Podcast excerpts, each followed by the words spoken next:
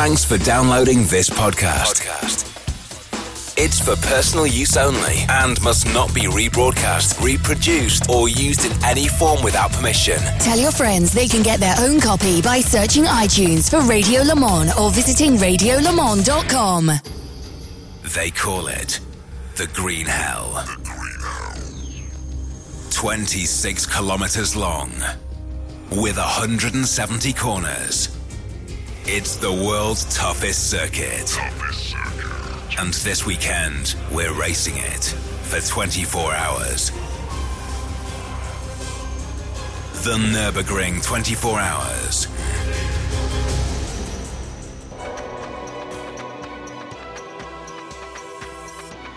A warm welcome, everybody, to yet more Radio Show Limited coverage of another 24-hour race. Yes, that's right.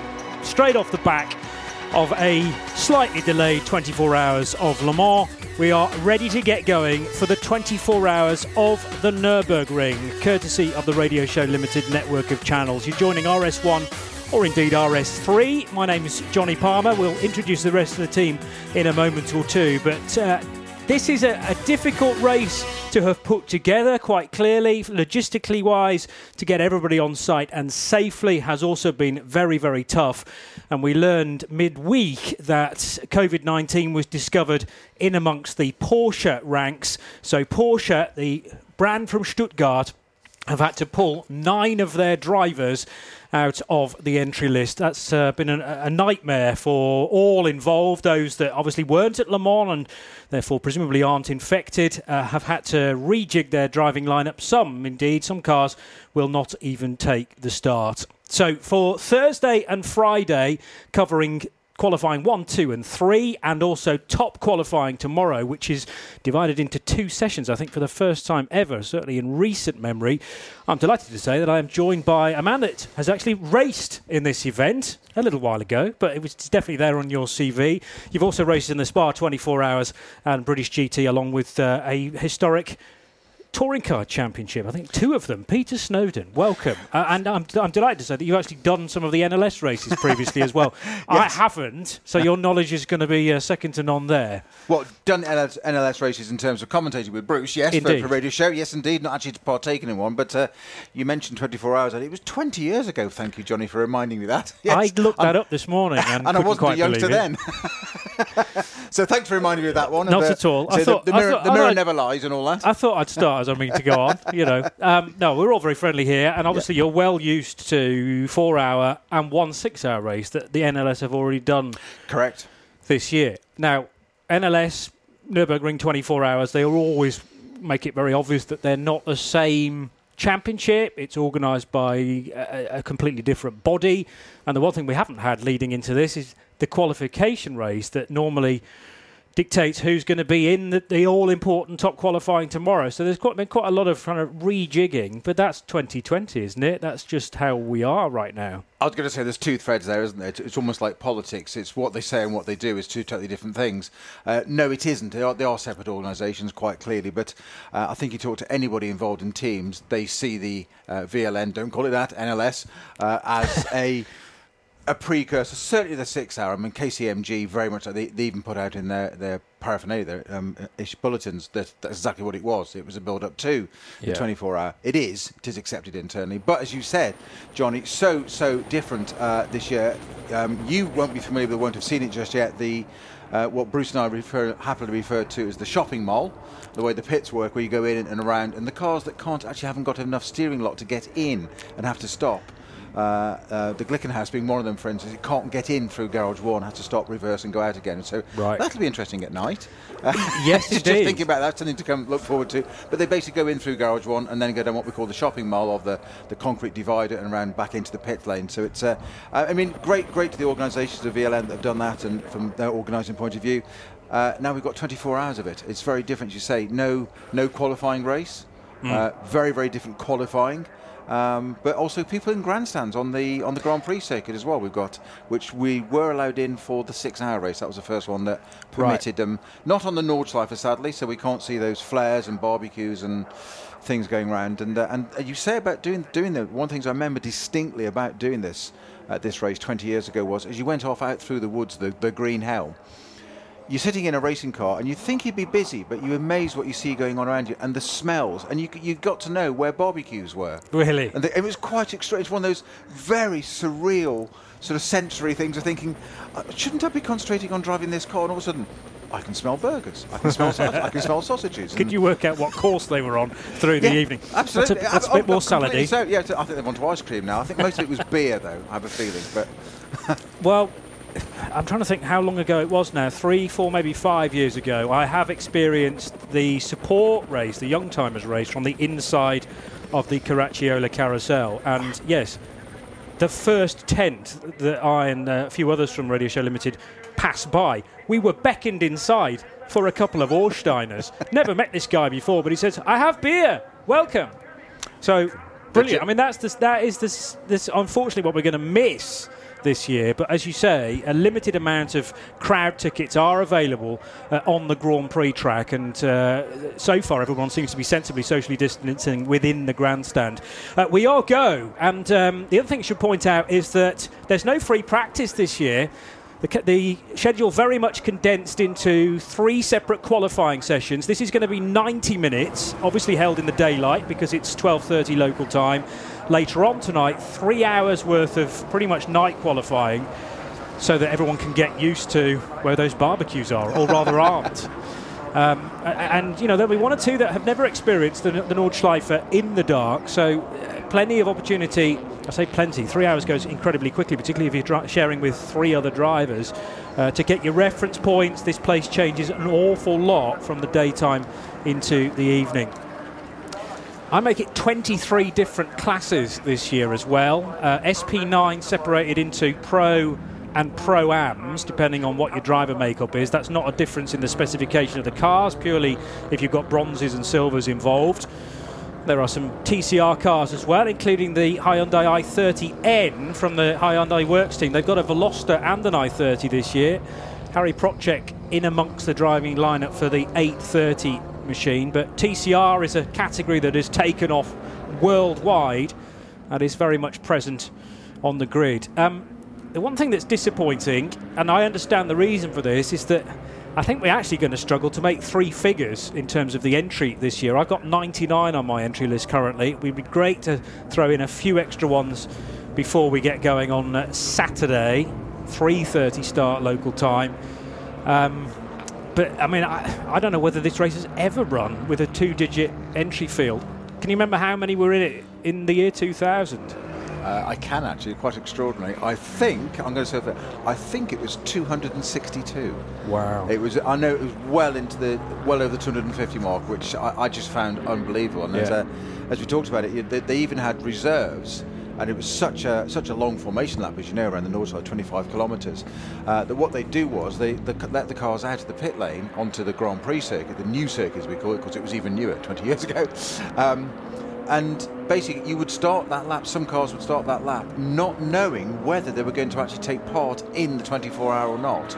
And when they got towards the corner where they turn left and go onto onto Nordschleife or not, a marshal would dictate at that point, via the radio being told, somebody's parked or somebody's done it, or even maybe it's even worse, crashed it on an out lap or something, or formation lap. But the reserve order, basically the higher up the reserve order you were, the better chance you got. And you arrived at it, and they basically went that way or go home and back to the pits. And imagine all that build-up, everything that goes into. We know the logistics, we know the effort to get into running a car for a 24-hour race, to only drive the Grand Prix circuit and be told, sorry, you're not in, and go back into the pits. Or the opposite, the elation of arriving, going, we're in. That is a complete. I mean, talk about extremes of motorsport. You know, you haven't even started the race by that point. Well, exactly the point. All are that, you going to be in or not? Roller coaster of emotion. You haven't even started the race. That's just the. Do we take part? Do we not? Do you get in the zone? Do you not? And it was. It's quite extraordinary. But it is. As you said, Johnny, it is something totally different. This circuit, venue, meeting, the whole thing, it is quite extraordinary. And that's just an example. That's from 20 years ago. Yeah. As you say, sadly, not so many cars this year. Well, that brings us quite nicely into the format for qualifying, because when you get to the end of the Grand Prix lap here at the Nürburgring, towards Hyundai Corner, as it's called this weekend, you've basically got 3 choices. You can either stay well left and head out onto the Nordschleife to the Hatzenbach and 25 kilometers worth of racetrack. You can sit in the middle, and that allows you to negotiate the hairpin at the end of the Grand Prix track and then feed back into the Grand Prix circuit without going to the pits, and it's all carefully coned out. Or you can stay well right and head into the pit lane. What you currently can't do is head down the Dottinger Hohe through Tiergarten and head straight for the pits. You've got to do a full lap of the Grand Prix circuit before you can then gain access to the pits, and there are cones all the way down the start-finish line. So that's, again, something from a logistical point of view that the teams all need to be aware of. You'll probably find that a lot of them early on in this session just do a handful of laps around the Grand Prix circuit, make sure the car is roughly in the sweet spot, and then they will make a plunge onto the Hatzenbach. That's exactly what the 830 Hyundai N30 has done. It is Manuel Lauch at the wheel of that, by the way. So he's entered into the TCR category, as is the Veloster. Both types of cars. Well, certainly the Veloster is run in the United States as part of the IMSA, not the main championship, but the Michelin Challenge. Forget the official name of that now. Pilot Challenge. Thank you, Tim Gray, our executive producer here in the main broadcast centre. So you're listening to RS1. This is the Radio Show Limited network of channels. Johnny Palmer and Peter Snowden taking you through the opening exchanges, and very much so the opening exchanges of qualifying one. These cars will have an awful lot of time to effectively get some practice in. By the way, these three sessions do not guarantee you a place in top qualifying, though, because that's kind of already been dictated by the races we've already had. Confusingly, not by the results, but more so from the average sector times that cars have already displayed. Looks like we may have had an incident a little while ago, potentially between the 830 and the number 7 Audi R8. Was there contact there? Yes, because look, he's thinking he's going... The TCR car, the Hyundai's thinking it's going on a different part of the circuit. And I'm amazed that Audi's got all its anti-dive planes on the front still, because that was as close as you want to be. And I can imagine the pit crew and the team around just going, it's the opening laps. Yeah. We've got a whole day of racing yet. Come on, boys. Yeah, there'll be conversations about that afterwards, I'm sure. There needs to be a little... Probably won't involve tea and biscuits. There needs to be a little bit of give and take, I would say, at this stage of the day. That was the number 7 car collection Audi of Milan Doncha. You recognise that surname. Milan is the younger brother of Indy Doncha. Miro Konopka, who was racing at Le Mans, not this year but last, with ARC Bratislava. Got Patrick Niederhauser in that car and Mike David Ortman as well. But it is a combination of one bronze and couple of silvers. Niederhauser is the gold, so entered into the Pro-Am category. I just wonder whether that car was on Dunlop tyres as well. I always associate Audis to be on Michelins, but the other thing I always struggle with is what tyres each of the cars are on, because whereas Le Mans last weekend, it was essentially a whole load of Michelin-shod cars with one or two Goodyears. Actually, the Goodyears in LMP2 did very well. Two of them finished on the podium. Sadly, they didn't win the race, but second and third for Jota and for Panis Racing, who got into third position pretty late on after real difficulties for G-Drive Racing, their TDS car, you might remember, with John-Eric Verne at the wheel, a suspension failure. And the other dramas as well up ahead of Panis Racing meant that Julien Canal and the rest of his squad scored a podium. Oh, so important for Julien Canal, being a resident of Le Mans. But yeah, we've got an awful lot more tyre manufacturers on show this weekend. Michelin and Dunlop certainly. Toyo tyres represented not only on the grid but also in entry names. Novell Racing with Toyo tyre by Ring Racing have brought a Toyota Supra to the ring this weekend, and also GT tyres. But Yokohama, I'm sure, are present, along with one or two others as well. Normally, it's a fun game to head around the paddock at the Nürburgring to tick off something like 11 or 12 different tyre suppliers. And I'm going to be interested to see, actually, how the pit stops are done. I'm fully aware that NLS have occupied or utilised this system of driving partially through the paddock.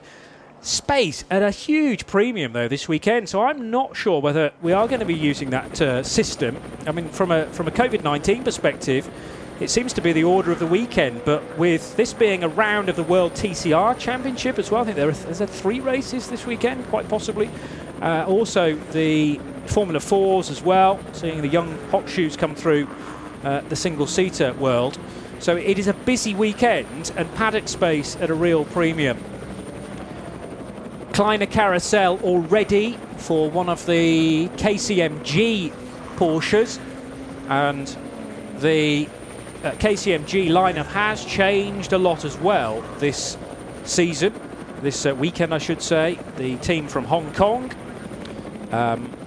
because again Porsche have not been able to bring their full quota of works drivers with them after an outbreak of coronavirus at Le Mans within the Porsche ranks. So I will give you a recap of how we're looking from KCMG in a moment or two.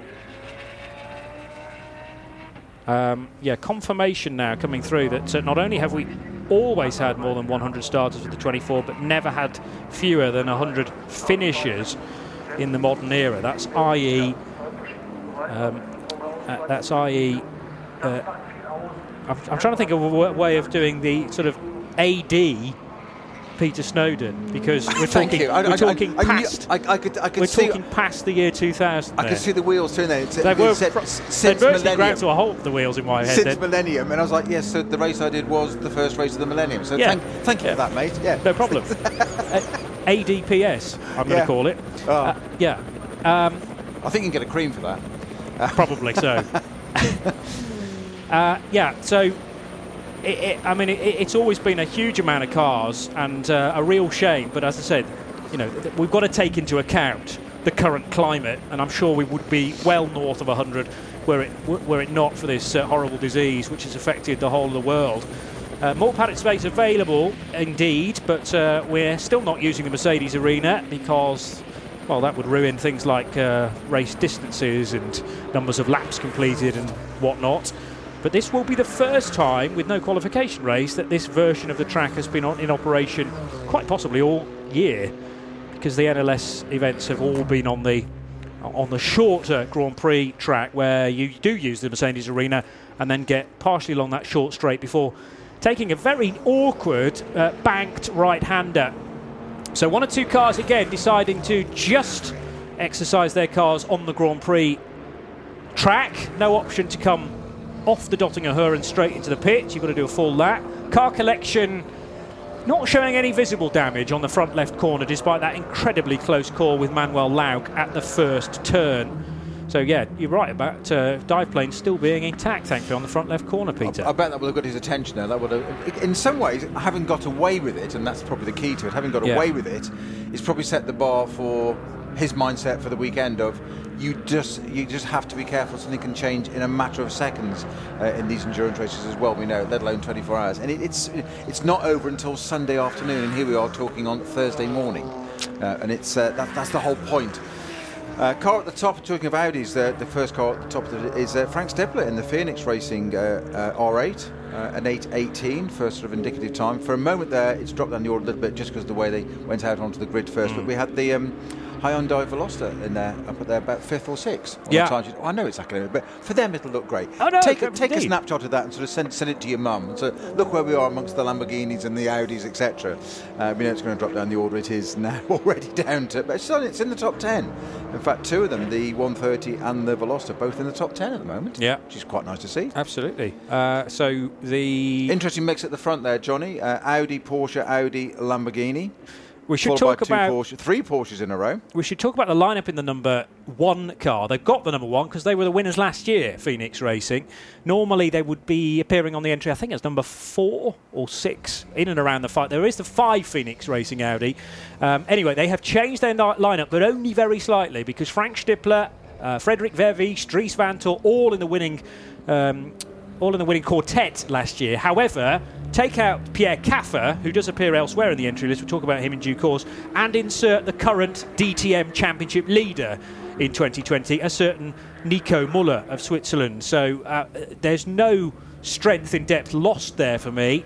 Arguably, possibly, gets even stronger. 28 years old, Nico Müller, platinum-rated driver, and really excited to see how he gets on. Cool wrap for that car as well. It's sort of aquamarine colour for the number one machine. Not seen that on a Phoenix car before.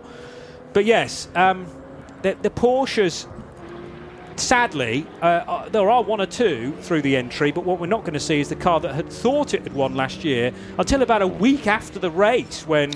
Yeah, the 911 Porsche had won on the road, and then I remember reading the press 7-8 days later to say, no, there'd been a change of result, and actually Phoenix Racing had inherited it effectively. So it's a long delay, that 7 or 8 days, isn't it? I mean, we had the in I think it was round three of the NLS, the Octane Ferrari won on the road. Yeah, and unfortunately, then I was removed within the hour because of a most extraordinary reason, incorrect compound on the left rear tyre, and it was one of those things quite simply where the manufacturer had failed to communicate to the authorities that it should be on the list. The team thought it was on the list and therefore used it and ran it, got to the end, and then it's taken away simply because, quite simply, an administrative error. Yeah. How galling is that? It wasn't illegal. There was no performance gain other than within the rules. That wasn't the problem. It wasn't nothing exceptional. But you can imagine all that effort of, and unfortunately, I kept saying to Bruce that car was on for this win. And he was like, oh, I'm not sure. And we went through it, and I did the told you so type thing, as we would, and I'm sure we'll do some of that over the weekend, of course, and some of our colleagues. And the moment the announcement came out, I just got a text from Bruce saying. Yeah, all right.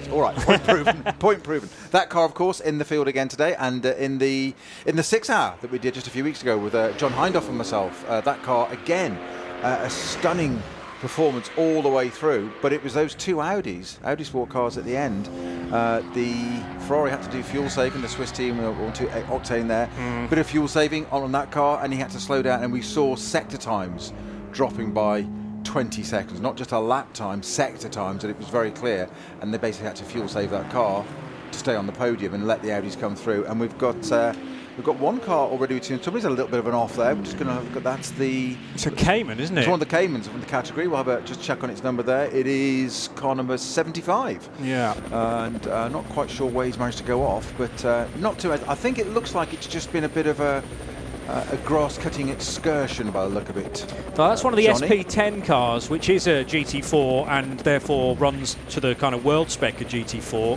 We've got one or two other GT4s in other categories, i.e. SP8 and 8T, depending on whether they're turbocharged or not. But yes, that is not the ideal start to the day. I've also drawn to the amount of leaves on the track as well. One thing that John Gore said about the Astons last weekend is that the Aston Martin GTE car has a huge mouth on the front, like a big scoop, and he said the one thing we've never had to deal with before at Le Mans, because it's not that time of year, is the leaf fall from the trees, and they were in full, obviously, fall at Le Mans, and he said during every pit stop we had to employ a guy who would actually scoop out these brown leaves because of the risk of overheating the engine. Of course, because it's in June normally, so suddenly in September. It hasn't been run in September since 1968.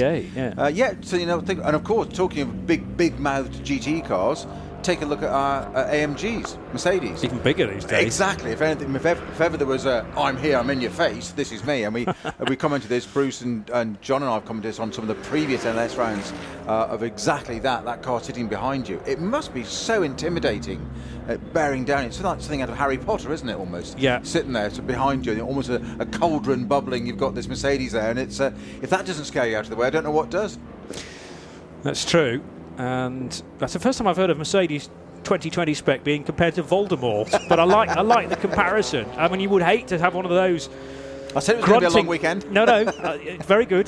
Grunting literally into your rear view mirror there as you negotiate some of these really technical parts of the circuit. But yes, the 2020 Evo sort of body kit, and there's a few other extra bits on that Mercedes as well, have brought it on, and it looks even more menacing. The usual suspects as far as Mercedes are concerned, HRT are here, Black Falcon are here as well, and HRT actually represented in the Auto Arena entry, the number 6 for Patrick Assenheimer's team and the rest of his crew, and cars 2 and 4 to look out for with a certain Jelmer Berman in the number 2, Adam Christodoulou, Mauro Engel in the number 4, along with Lucas Stoltz and Manuel Metzger. That looks like a very threatening lineup indeed. Tricky to pick who's going to come out on top. I'm going to say really between Audi and Mercedes, although BMW are desperate for a good N24 this year. They've had to wait since 2010 for their last victory, and they came perilously close. I think it was last year, possibly the year before, when their M6 looked very strong, but they all dropped away eventually. Audi, the most recent winner, Mercedes 2016, the last time they took victory. Yeah, it's a bit of a mystery with the BMWs, those M6s of Rover Racing and Valkenhorst. Absolutely stormed it at the beginning of NLS this year, almost unbeatable, to the point of HRT helped racing with the Mercedes. Yes, they were there, but then they had it disqualified in the first round. The Ferrari came on a little bit, but it was always about trying to beat the BMWs. Yeah. They seem to be the car to have. And then that seems to have faded away, and it's not really sure why. I don't suppose there's any... It's not quite like the world of Formula 1 where they bring massive error updates every weekend and the car this weekend is a different spec, etc., etc. So I don't think we're quite in those realms in the SP9 category, or any of it for that matter. Obviously, there's a bit more controlled further down the field. But it's... I hate to use the word flattered to deceive, but it was BMW's and who could threaten them earlier on in the beginning of the first 2 or 3 rounds, and that's kind of changed now, and they don't seem to. What was interesting in those first 2 rounds as well was that the particularly the KCMG Porsches, they didn't do so well in the dry until it got damp. Okay. And then those Porsches really came to the fore, and we're just seeing now that just looking at the time, which I know is fairly academic, but it's a bit of a pointer for us, Johnny. No, carry on. We've still got that Phoenix Racing car at the front, and then we've got 3 Porsches 911 GT3s in the background, 2 KCMG cars, and then the Falcon Motorsports on 2, 3, and 4. So they're laying the marker down, and this part of the qualifying, you know, we've got a whole weekend of this. We've got a 24-hour race. We did Le Mans last weekend, so you're in the groove already. You never really got out of it. Came home Wednesday, had a bath, and came here again. Straight out again. Exactly. Yeah. So as long as it seems odd to be talking about these things now, but there's a lot of psychology with these drivers and the teams of. Putting it there, it may not count, it may not take you through to Super Pole, Hyperpole, whatever it may be, shootout, all the different terms we've used over the years. But there's still that bragging rights of, we're there at the top, we're there, thereabouts. And it does set the order, and we've seen it done in the past, even teams that haven't got as high qualifying positions as they like, but more race day morning, they do something a bit naughty, a bit tweaky on morning warm-up. Mm-hmm. And it's totally psychological, and it's gamesmanship. It's getting inside the other person's head to the point where the team down the pit lane goes, what have they done different? Yeah. And the point is, they're there thinking about you, not about them, and it's all about distracting that. And it's hilarious. We'll see this unfold over the weekend, and I know somebody who's an absolute master at spotting all that is our colleague Joe Bradley, who'll be joining us for the race because he loves all that kind of psycho stuff and whatever. So yes, he will. So you got me and Peter for today and tomorrow. Joe Bradley, Nick Damon, and Alex Brundle will be the supporting cast. No, I'm being cruel. We're all on a level. So we'll have 5 different voices throughout the course. You've said it. That's true. It's there on the archive forevermore. Yeah. So I think that's talk about the various lineups that these teams have turned up with. That's a decent commentator rotation that we're going to go for. Yes. It's going to be lively. Good to see Alex Brundle is a former class winner in the 24 hours, isn't he? Yes, he is. Last year. Yeah, last year for Aston Martin. Yeah. He's an ELMS race winner from this year. Led the race last weekend at Le Mans too. And former LMP3 champion, so credentials almost as good as yours, Peter.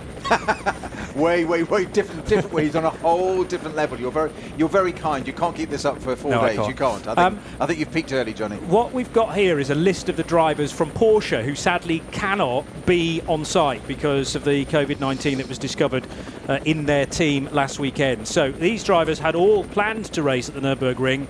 9 of them cannot. Richard Leeds, Patrick Pilet, Romain Dumas, Matt Campbell, Michael Christensen and Kevin Estre, the former World Endurance champions in GTE level, Thomas Preining, who had a nasty-looking crash at Le Mans, not his fault, but after a Ferrari lost it through Dunlop Curve, he kind of went off in sympathy and clattered the barrier. We thought that his car was due to be out, but it was resurrected. from virtually the grave. Matteo Cairoli, who was very much involved in that last hour of GTE AM battling for, he finished fourth eventually after a little bit of contact at the Dunlop, at the rather Ford chicane. And Julian Andlauer, still very early on in his Porsche career, but he had planned to be at the racetrack as well. So that means quite a lot of rejigging within Porsche. There is no Manti entry at all. The Grello car has had to be shelved for this season because there are not enough drivers to race it. And KCMG we've talked about. They have brought in, well, what about this for a supporting cast? You can't get some of those drivers, so bring in instead in the number 18 car, Earl Bamber, Timo Bernhardt, former 19 LMP1 driver, and Jörg Bergmeister, who is a multiple champion, not only in Europe, but also huge success through the years in the United States. So it'll be Bamber, Bernhardt and Bergmeister, all the Bs, to join Norwegian driver Dennis Olsen. And Olsen's going to be on double duty, racing not only the 18, but the 19 as well, with Eduardo Liberati, the Italian, Josh Burden, the 28-year-old Tasmanian, and Alexandra Imperatori. So KCMG have done an incredibly good job, actually, there to kind of piece together a team that was sort of there in part, and then there are others that have had a very, very late phone call to say, get to the Nürburgring, we're desperate for you. And Falcon also having to make some rearrangements. Remember, Falcon these days, they used to run a Porsche and a BMW to demonstrate how good the Falcon tyre was on two different chassis. Two Porsches, though, this season. I think they've run that way all the way through the year. And in the 33, it'll be Christian Engelhardt, Sven Muller, Klaus Bachler in both cars, and Dirk Werner. And then in the 44, Bachler, Muller, Dumbreck and Ragginger. And I have to say, the 33 car wasn't wasting too much time there in getting through some backmarking traffic, some slower-going traffic from the other classes, Peter. Well, and this is the thing that we see time and time again in this. We know it in endurance racing. We saw it at Le Mans last weekend. But it's a totally different sort of circuit in here. And we haven't got even to the night bit, of course. And lots of Le Mans is illuminated in bits of it, whereas here it's not. You're out through the woods, very different, much like Spa. You've got your pit complex illuminated, and then all of a sudden you disappear into the woods. Of course, we're not a million miles away from Spa. We're, 60Ks away, something like that. So it's a similar part of the world. Difficult is the back markers. And if you come up there, two back markers, it's not even a proper full counting qualifying session. It's a really go and get your way around the circuit, and a bit of track time and a bit of experience if anybody needs it. But the Falcon car there, the Sven Muller number 8 car, having to sit behind two of the BMWs from the Cup class for three or four corners, and he came up behind. I saw them, the two were battling one another, and as soon as the brake lights came on, he's got to slow down, he's got to sit there, and you think, okay, through the corner, it'll be done. And they didn't. They carried on their own battle, and they get so immersed in that, and they've got every right to do that. And it is the rule and the etiquette of the racetrack. It's always the faster car's responsibility to get around the slower car, but that's when you get frustration. That's when it starts to become an issue, and you can't have that in a race. And this is just the first track action of the weekend, Johnny, and we're already seeing it. No, it's already getting pretty close for comfort, and I mean, all the GT3 cars, whether you're in Pro or Pro-Am, you were already into qualifying tomorrow night. So, it's a question about how hard you actually push. Yes, you want to be out there for good race pace, and you want to, at some stage, set the car up for a good qualifying lap as well. But it is a question about how much you risk, because, as you say, for the GT3 cars, this counts for absolutely nothing as far as in what order they will start on the grid for Saturday. So, presented by two BMWs. They look like the 3 Series cars, 325i machines. Where do you go? I mean, they are literally door handle to door handle. Is it the job of one to give way to the other? Not really, because you're out there trying to get good times yourself. And these guys actually are qualifying for their position on the grid. That's the whole important thing. So in some ways, it's really down to the GT3 or the SP9 Porsche there to actually back out it, because they are qualifying. It's not so important to him, but it is... It's that age-old thing we so often say. You cannot teach or train a racing driver to drive slowly. No. You don't want to do it. It's not in the instinct. And almost sometimes if you did, you'd be like, well, why? But equally, it's that balance of why would you get caught up in something that minor to you? Yeah. It's important to the BMWs because they're qualifying, as you've said. But to you, it's kind of irrelevant. But you've got to get in. And that's where the top drivers, we've seen it the way they think. that would go, you know, we look at the people that are at the front there, you know, the Timo Bernhard and those sorts of guys up at the front. That's when they go, actually, doesn't matter. But it takes something to do that, because you're out on track and there's a reason they became racing drivers.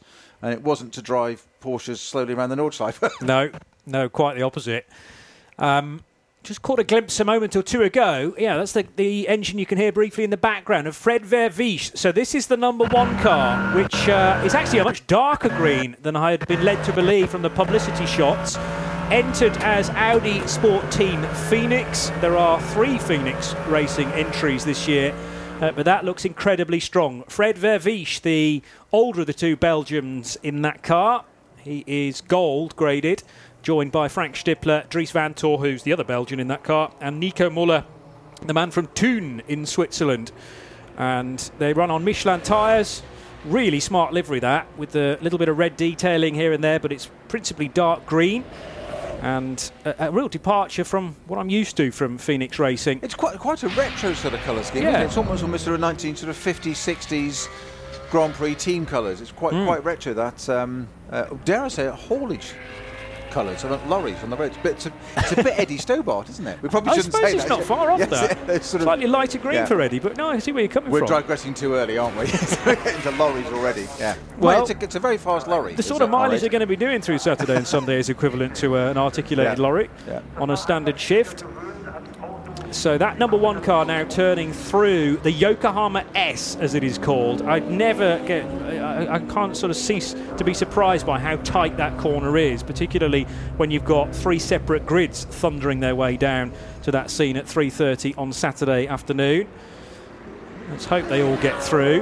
V4 BMW still very much side by side. That was the rolling roadblock that the number 33 Falcon Motorsport Porsche had to encounter a little while ago.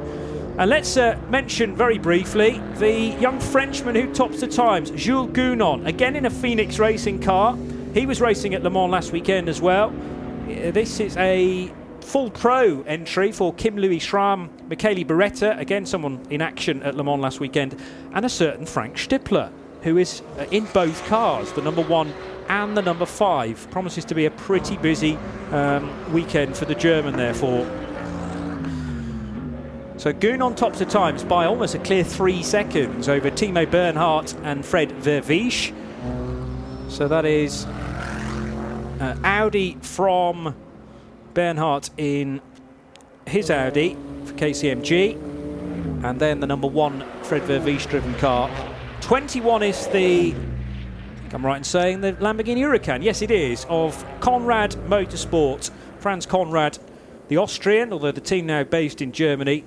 And Michele Di Martino, Marco Mappelli, Frank Pereira and Axel Jeffries is the familiar lineup in that sort of turquoise and black Huracan. The only Lambo, sadly, on the grid. But sounds a lot like the Audis as they go by, because it's pretty much the same power plant. The normally aspirated 5.2 litre V10 that powers all of these 4 ringed cars too. Busy again for the blue and black Mercedes that is trying to sneak through early on in the lap. They're heading just beyond Flugplatz.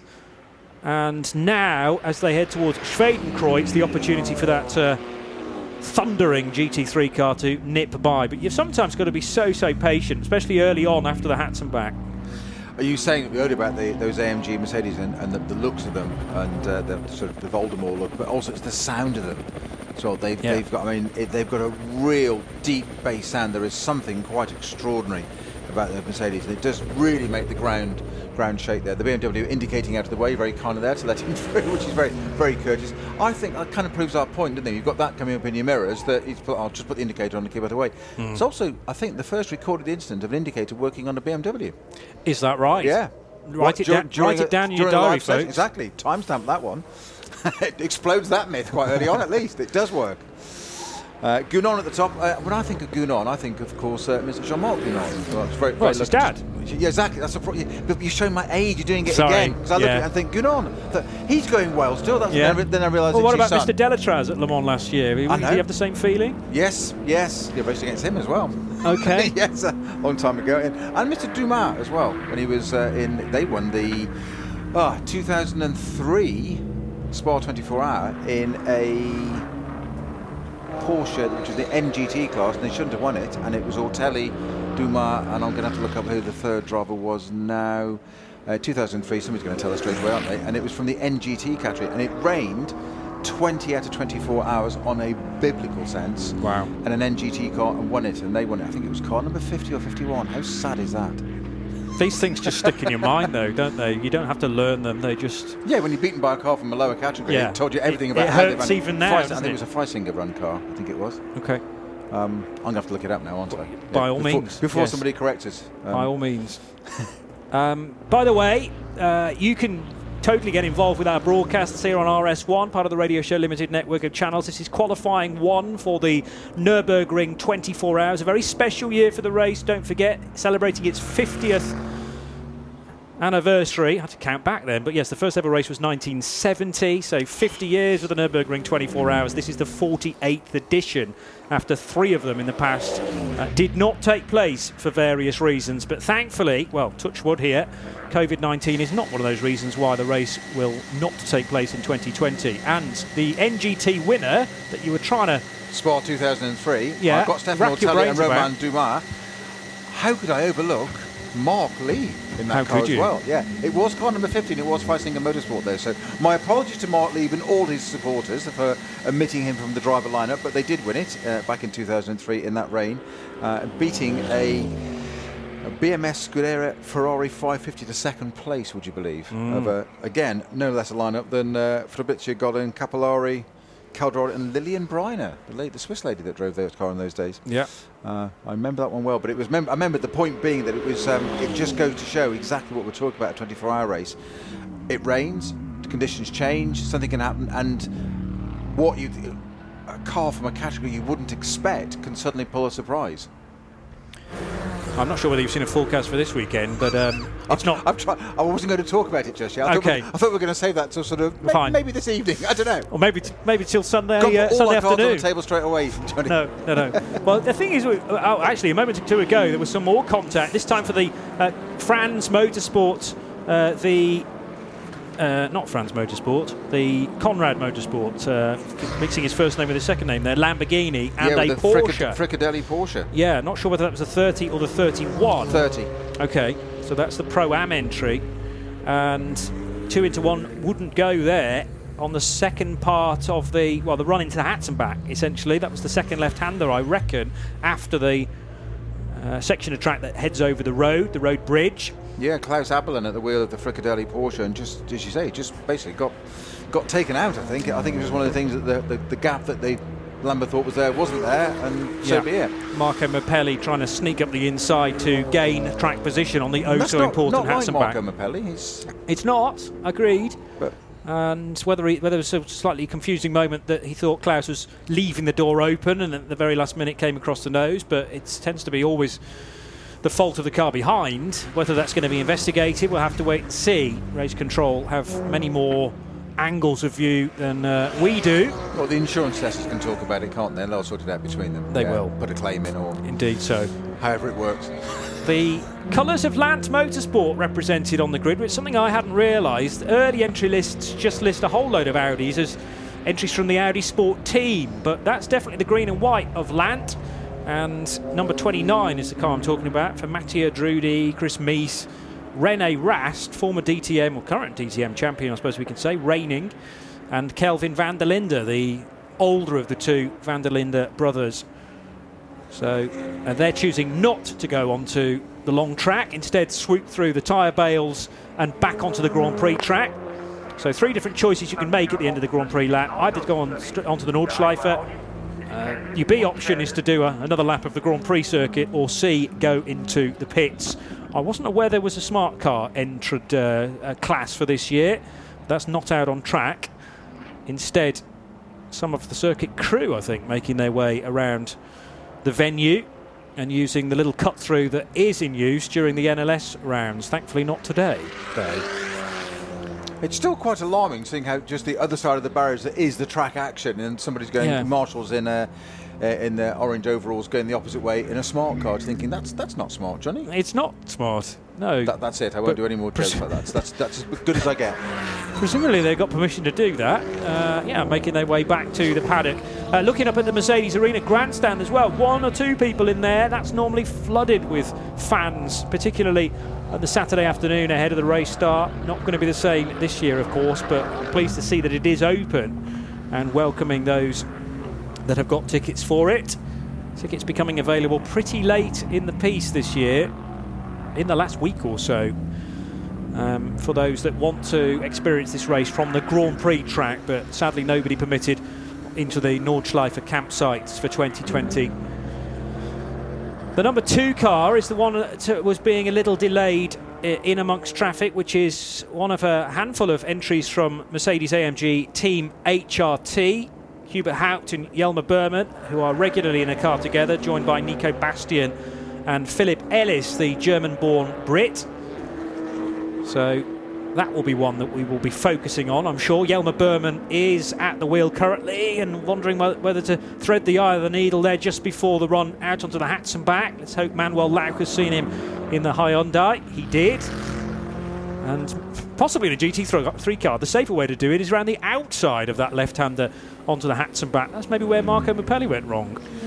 Very good point, because it's your own fault then, isn't it? All you're going to do is run out of road. You're not going to collect somebody else, so you go around the long way. But it is quite brave, as you say. Yeah. Fantastic livery on that number 2 Mercedes as well. I'm trying to get there must be a theme to that, as to something to it. And I'd love to know what it is now. Now, one of the M6 is going very slowly. Is that going to be an issue? Almost looking like they're restarting. That's a number 17. Martin Tomczyk. It's a 42 actually. We just saw the clip. They were basically the lights went off and on, which almost to me like an alt control reset restarted the whole thing. So power off, power back on again. But he seems to have picked up pace again. So that's not what you want on your sort of outlap of your first bit of track action of a 4-day weekend, of a 24-hour weekend, is it? And I imagine that feeling would just be.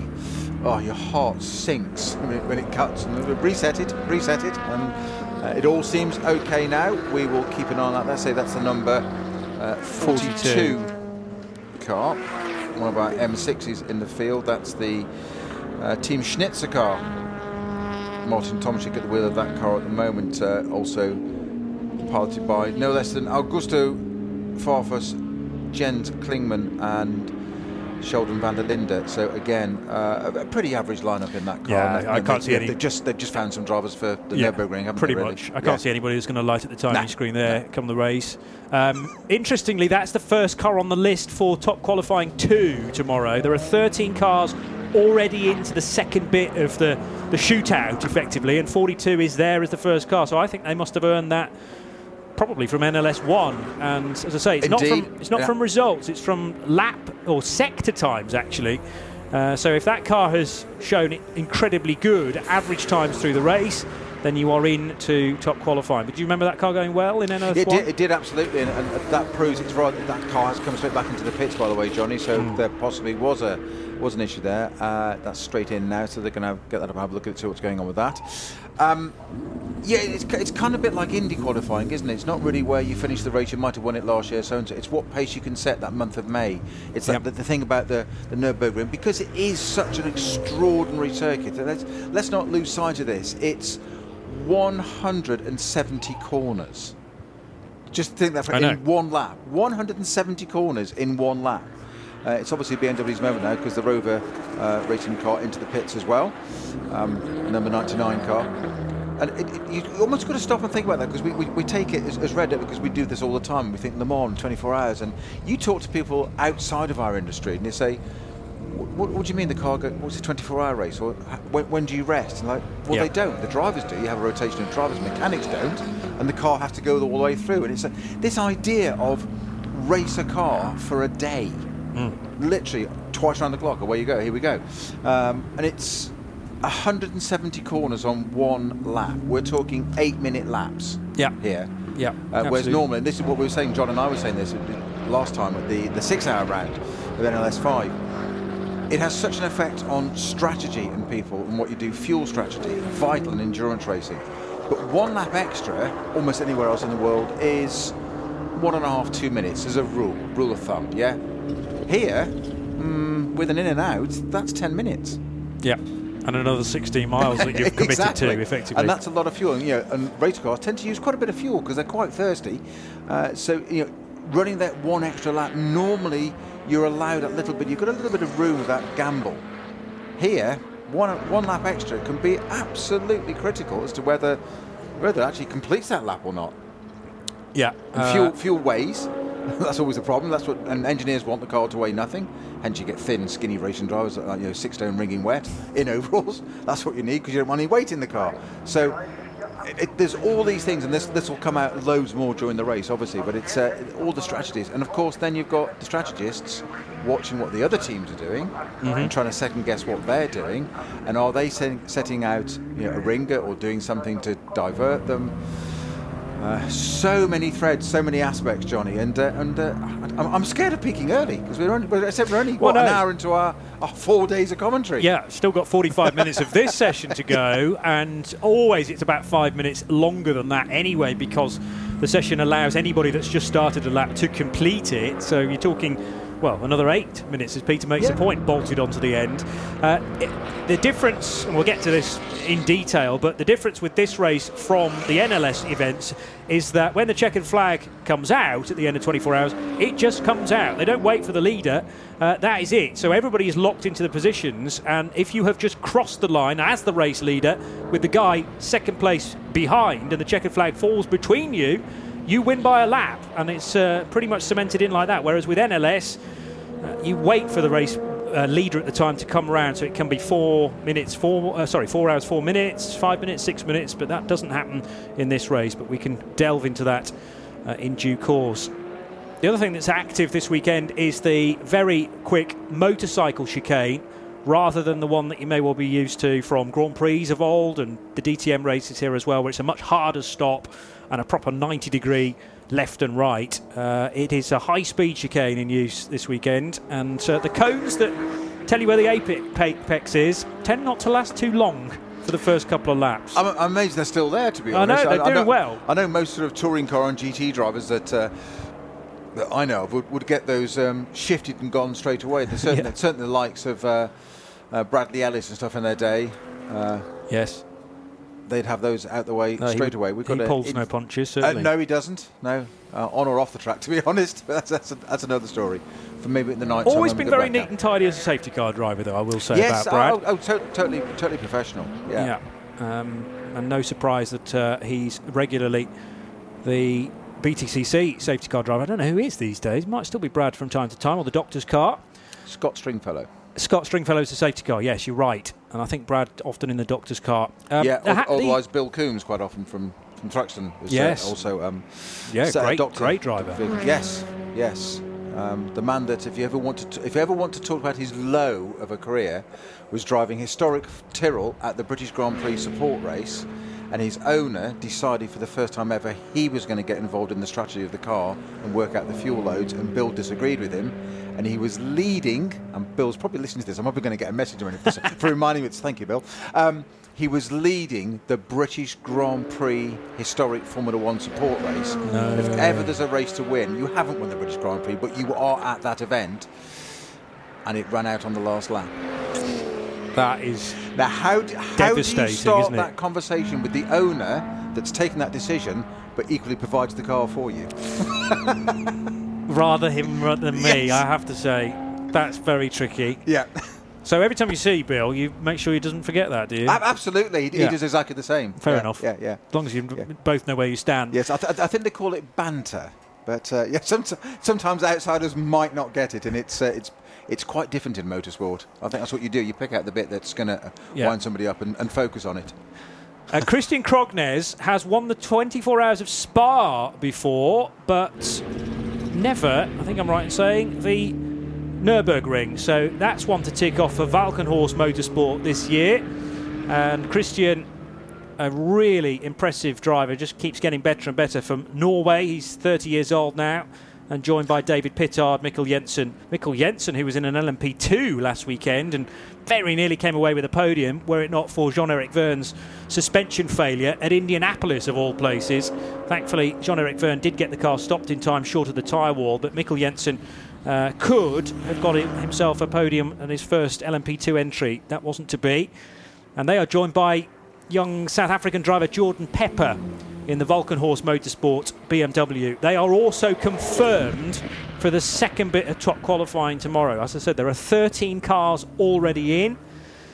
42 Schnitzer BMW, one of them, along with both, actually, Vulcan Horse Motorsport BMWs, the 100 and the 101, and the 98 and the 99. So that's testament to how good the M6 has been this year, how quick the M6 has been this year. 5 of them already into top qualifying. And particularly David Pittard, we've referred to him as the little terrier, and he seems to do, he did opening stints of NLS quite a bit, and we were, Bruce and I were commenting that he was taking risks that you would expect to be from a qualifying lap in the opening stint and getting away with it. So such is his ability and confidence in that car. Yeah, he's able to do it, and really, and then again quite often a closing stint, and in fact they won one round, so it's quite impressive. Just as we were saying about Marco Mappelli had that little connection with the number 30 Porsche earlier on. Well, at the moment he's just popped the Conrad Motorsport Lamborghini Huracan onto the top of the timesheets as it is at the moment. So it's been an all-German display with that Lamborghini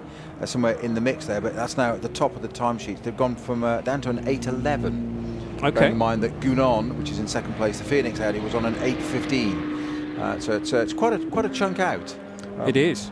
And there, it's all relative. I'm not going to get too excited about it, but it is happening on the time scheme in front of us. Marco Mappelli in the pits with the Lamborghini now, so he's done his lap.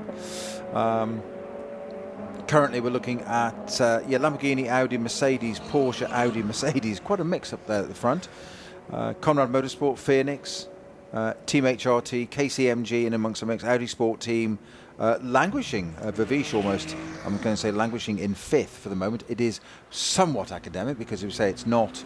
And it's a 24-hour race as well. It doesn't really matter. I've often wondered actually from a point of view of driving, all this pressure and emphasis on qualifying well and whatever. It's not really about the time as long as you're not way off the pace because it's a 24-hour race.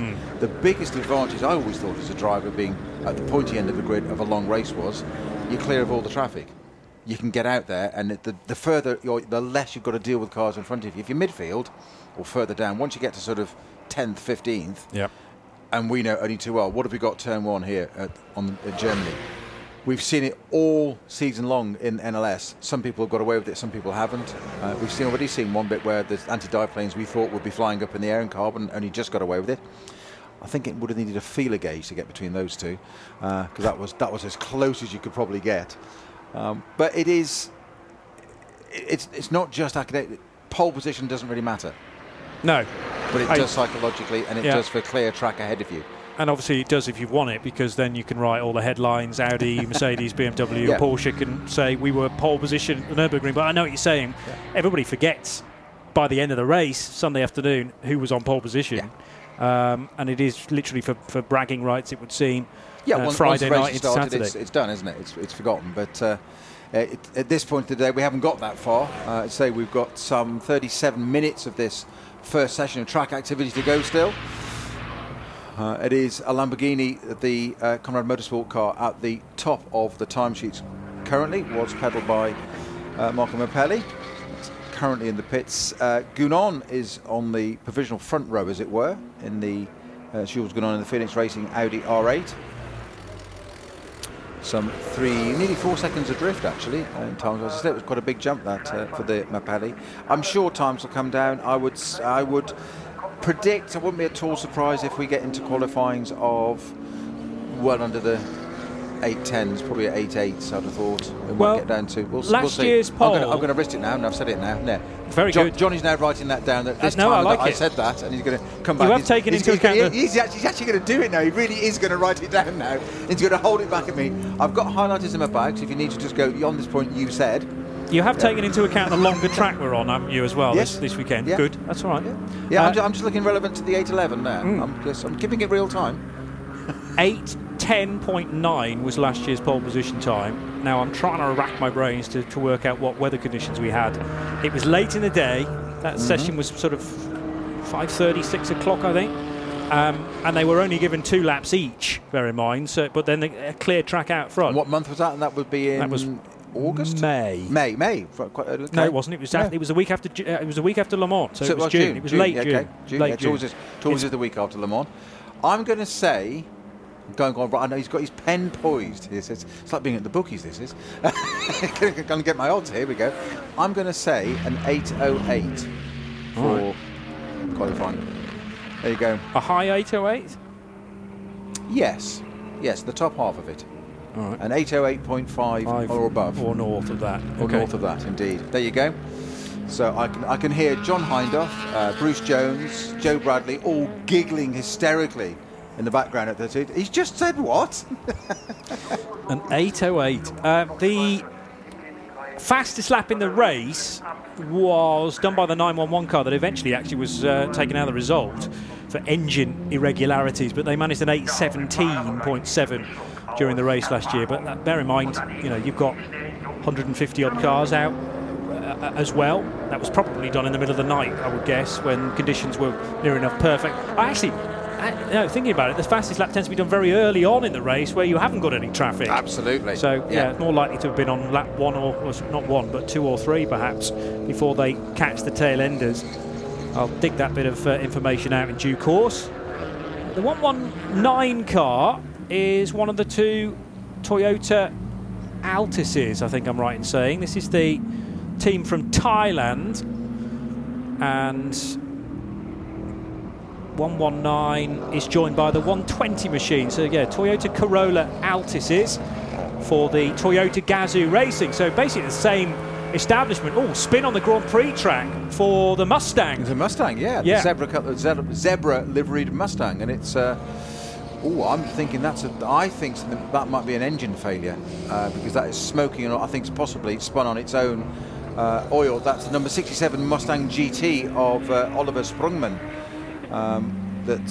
It's facing the wrong way, and there's an awful lot of smoke billowing out from the engine bay, the front-engined Mustang there, and there's even evidence of stuff on the track. I suspect that car has lunched itself and potentially spun on its own oil.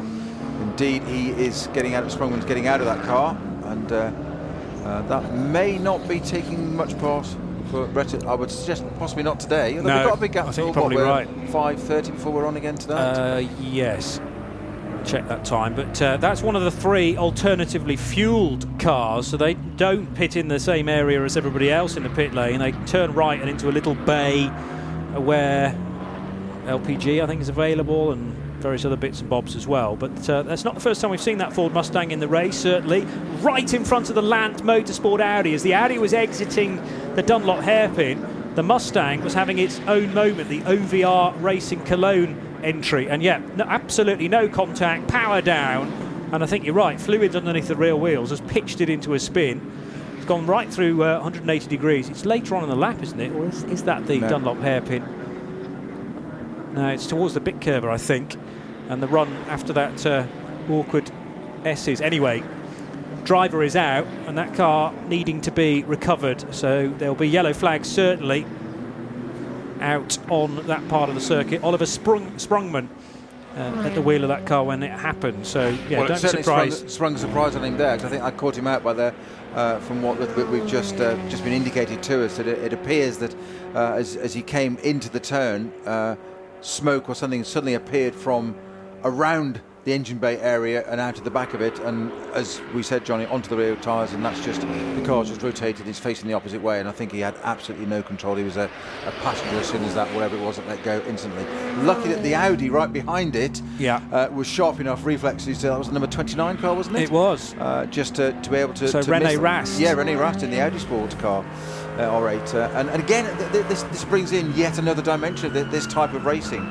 I know it sounds really obvious, but something as simple as that happens where you're not really involved in nothing to do with it, you're doing the right thing, and a car in front, it's not Sprungmann's fault, it's pretty clear that something mechanical has happened in an instant, which has fired him off, he's missed everything, but if you've done that seconds different and being collected one of the Audi Sport cars, and you're involved in it and there's damage, and you've got to get on the radio and say, I've just collected so-and-so, how did that happen? It's not what you want on Thursday of a 24-hour weekend. No, certainly not. Well, any time, actually. You don't want it at any point. Maybe the slowing down lap's the only lap to get away with it. It doesn't really matter then. True. I'm trying to remember who gave us a quote last weekend at Le Mans. It was Richard Bradley or possibly Tom Ferrier, but he spoke about landmines in the race that you've basically got to avoid, and you never know when the next one's going to explode. You don't know which incident you may be partially involved with, definitely involved with, you managed to avoid completely.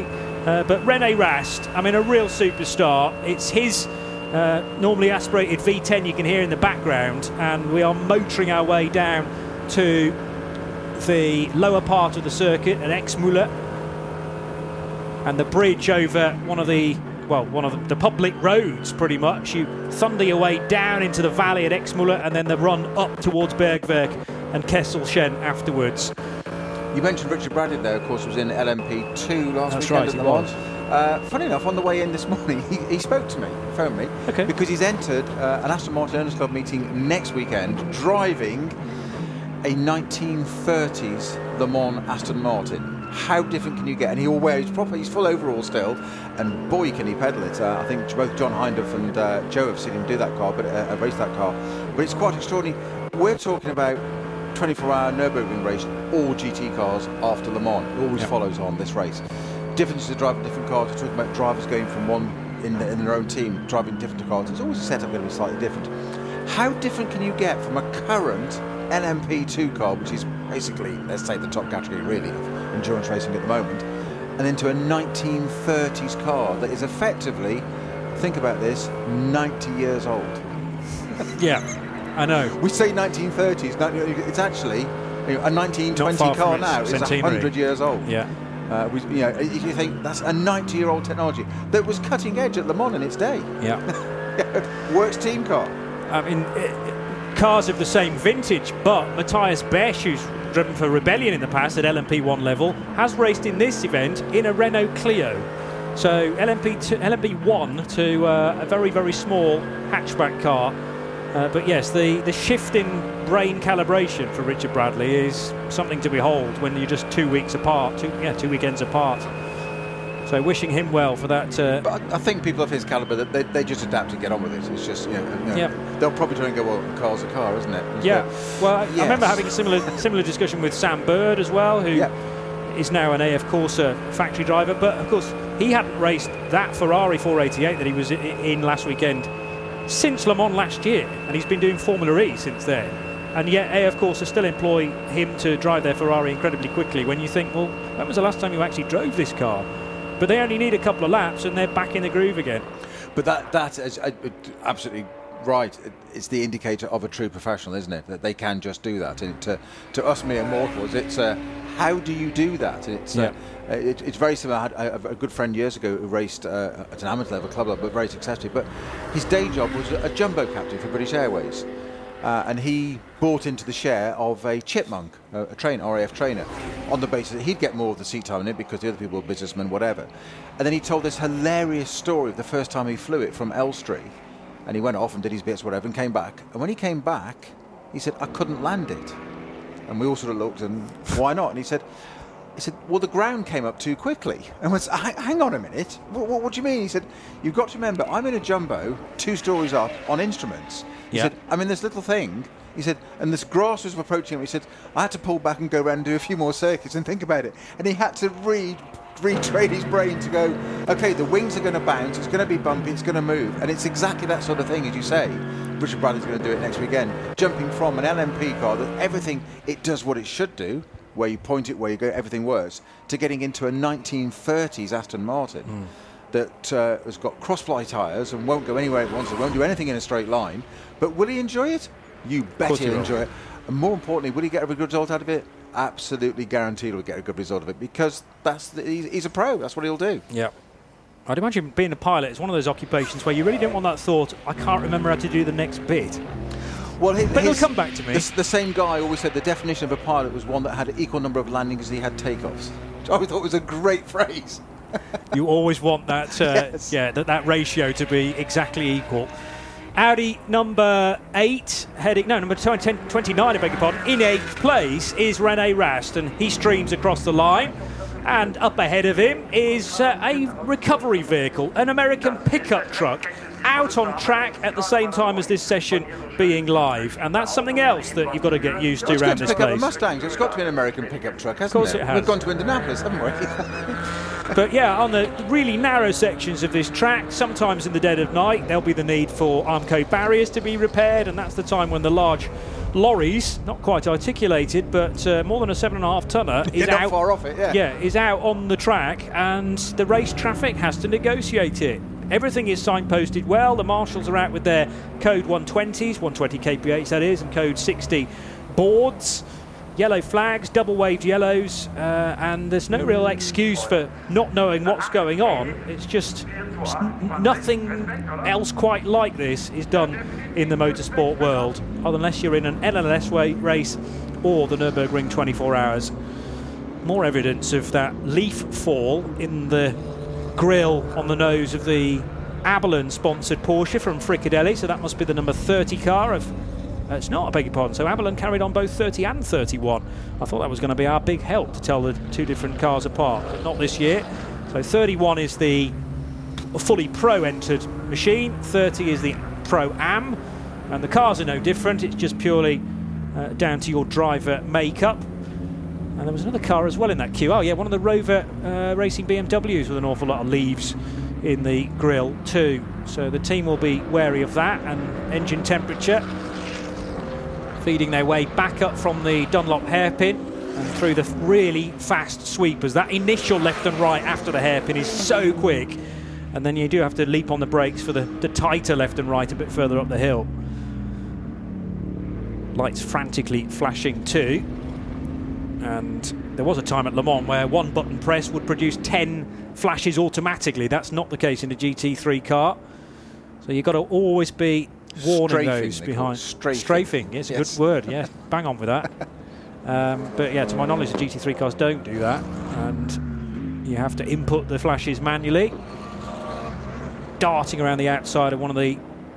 Now that's either a BMW M2 or one of a number of M240i Racing Cup cars. Sadly, we don't have the 20 plus in that Cup 5 division, and I've often revelled in a fight in Cup 5 which has, well, had something like 10 dicing for the lead even 4 or 5 hours in, but I make it 1, 2, 3, 4, 5, I think 6, possibly 7 Cup 5 cars for this year's race, and they're all the newer M240i Racing Cup version.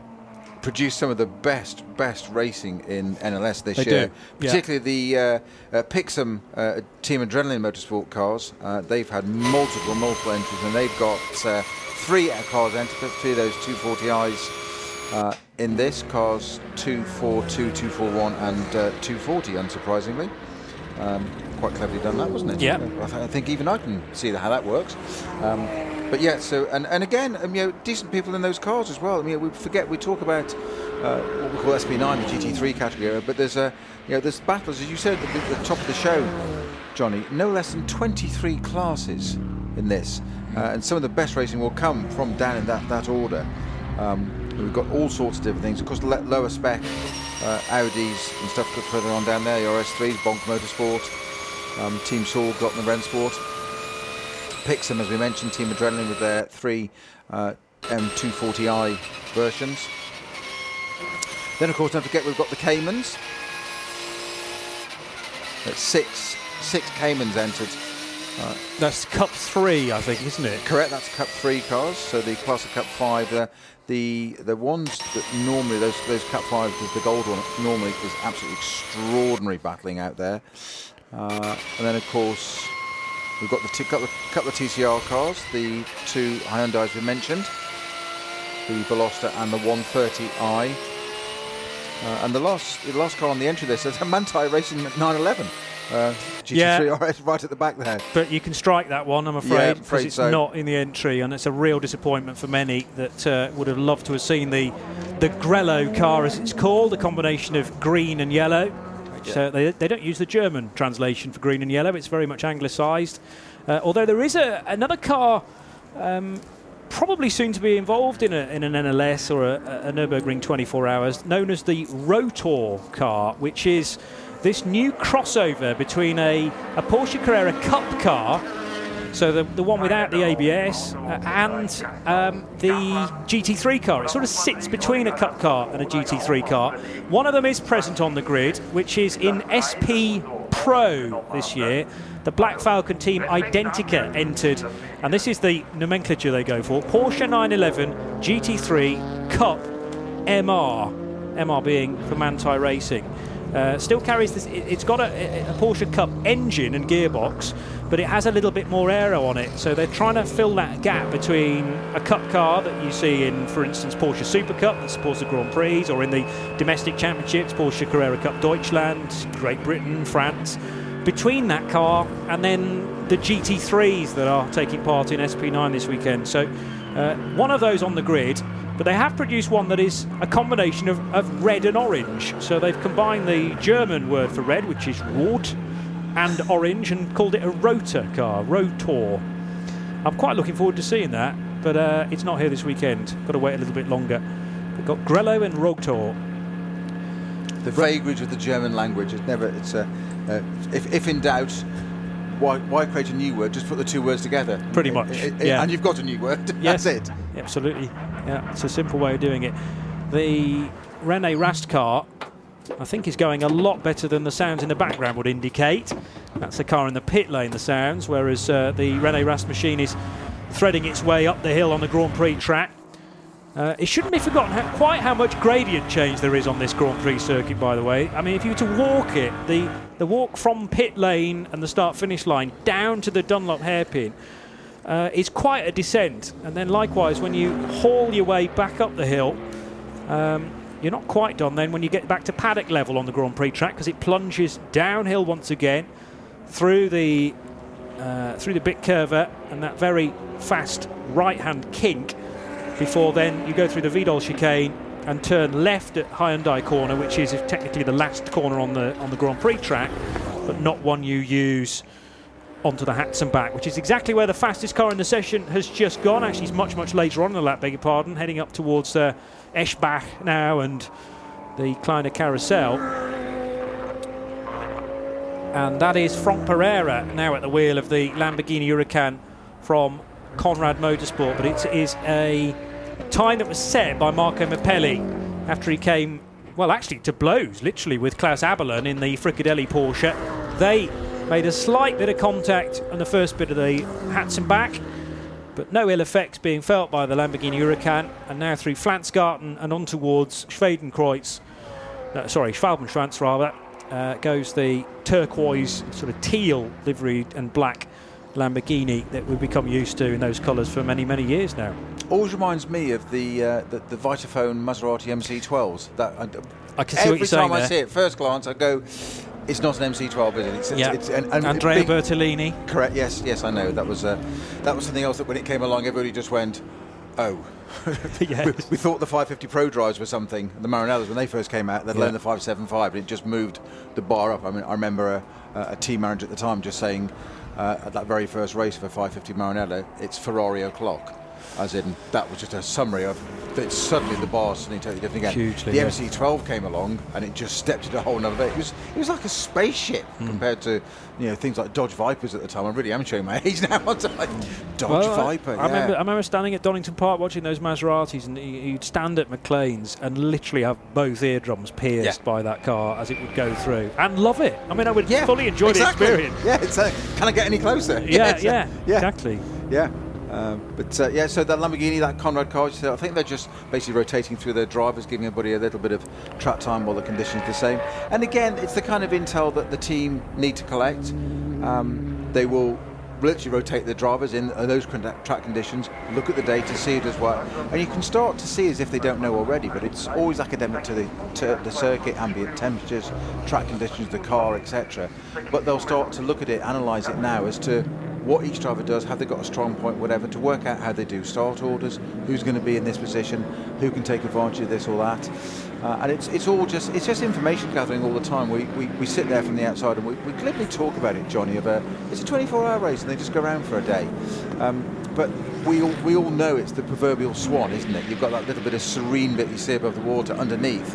there's an awful lot of work going on. Yeah. There's a lot of background to the team, and it is a team sport. We focus easily on the drivers because that's obvious. They're in the car at that time. But to get them to that point, and there's constant information back and forth about do this, do that, and how to drive it, to fuel it. And we said earlier on, you can't teach drivers, or drivers don't like being asked to drive slowly. It's not in their nature, but it is part of it. You've got to drive for your team. And we hear it quite often when, particularly on little bits of IndyCar or Formula One, when we get privy to some of the pit-to-car footage of do this, go to that, go to this setting, go to whatever. It's because it's the team result, and at the end of the day, you only get points and the record and the results at one point in the race. That's the checkered flag. Entirely. Everything else, your ego can't get in the way. Personalities, driving styles have all got to be accommodated, but you've still got to drive for a team, and that's one of the things I personally love about this type of racing. Is that it's so many more layers, so many more dimensions. Yes, the car takes part. The car starts and finishes the race. Yeah. But you've got 3 or 4 different drivers who you've all got to accommodate and work around, and somebody will have a different style. Somebody will like oversteer, somebody will like understeer.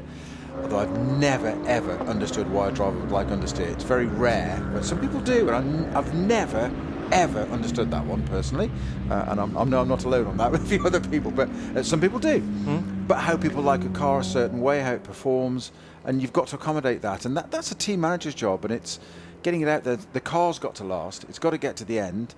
Somebody might be hard on gearboxes, somebody might not be, and you can suddenly have something change so fundamentally because you've got a driver that just changes gear in a slightly different way or something. Yes. And that doesn't work, or the time's different.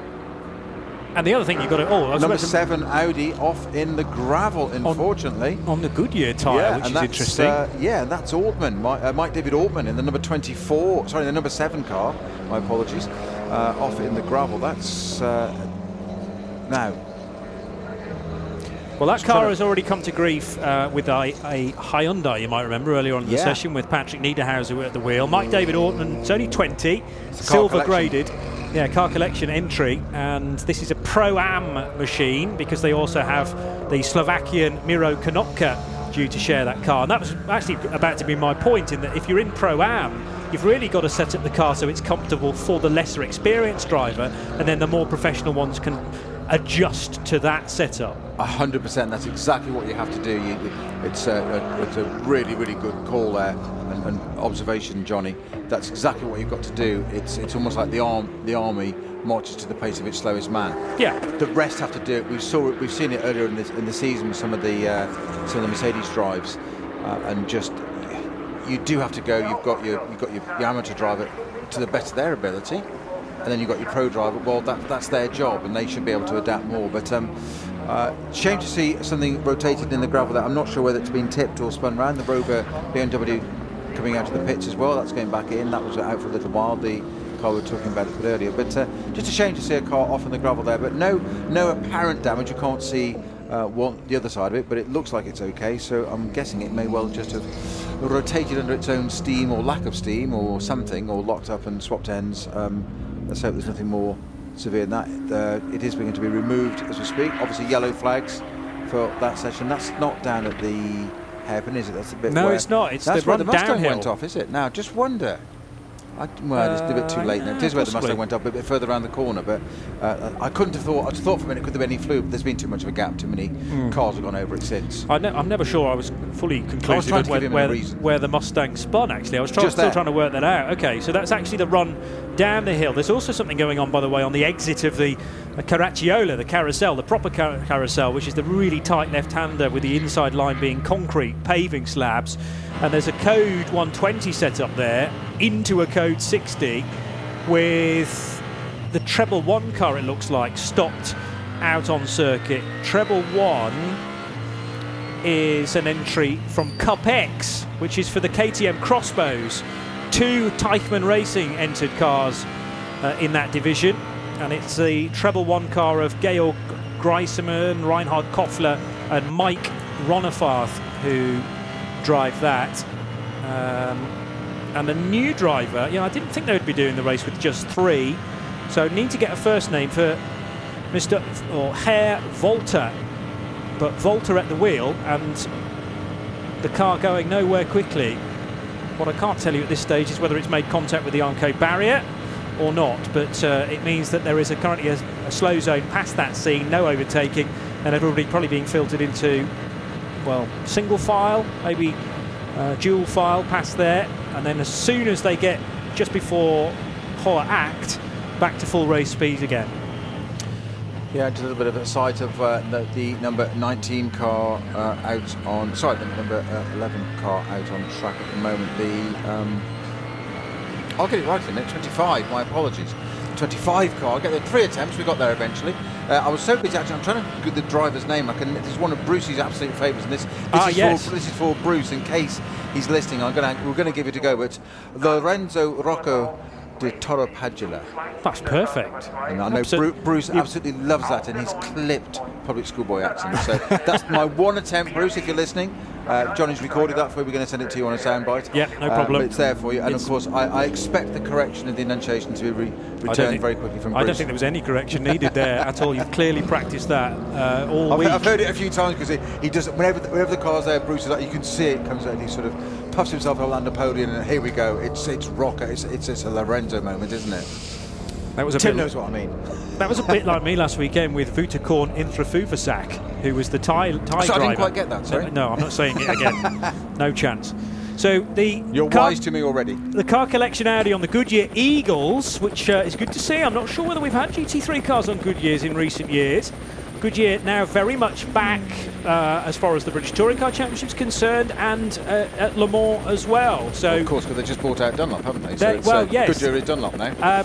Yeah, it's done from a marketing perspective because the Dunlop franchise around the world, believe it or not, is not the same. So Dunlop in Europe, in Germany, is not the same Dunlop you will find in Australia, whereas Goodyear is definitely a global brand. So the parent company, Goodyear, they've decided to continue on with their very much involvement in sports car racing, but with American brand Goodyear instead, which is a shame for someone born in Birmingham and brought up in the Black Country. The Birmingham brand Dunlop no longer present, but I'm sure that won't be the way of things forever. Just 9 minutes to go. So you've lost the accent then? It's still there, mate. Just about. It's all right, mate. All right, mate. Where do you come from? We've got two commentators on at once here with strong ties from the West Midlands. And you know, at the Nürburgring last year, we had Nick Yellerly from Birmingham, Adam Christodoulou from Lichfield, and me. So we managed to get 3 of us on all at once without anybody noticing, which was a big surprise. Anyway, the helicopter chopper rotor blades in the background indicate that hopefully we'll be able to call the race from a great height through the course of this weekend as well. Only 8.5 minutes left in this session. This was 90 minutes before we started. It has gone very quickly indeed. And I wonder whether the incident out of the carousel can be... Yes, that is the treble one KTM Crossbow from Teichmann Racing. So just seems to be parked at the side of the track. It hasn't gone off. Doesn't know there's any damage. The Mustang being recovered now. That's just been taken away. We knew all about that anyway. The 109 Mustang GT, that the one of the alternative fuel powered cars. Yeah, there. It runs in AT, which is alternative fuel. They ain't doing any running at the moment because sadly not. Sort of something went in that engine, but the KTM. Just appears to have stopped at the side of the track, and there's no obvious tyre marks or damage or anything, any trail, any evidence of it having gone off. I think it's just I'm guessing, second guessing. We never know until we get the full answer, but maybe a mechanical failure, and it's just parked at the side of the track.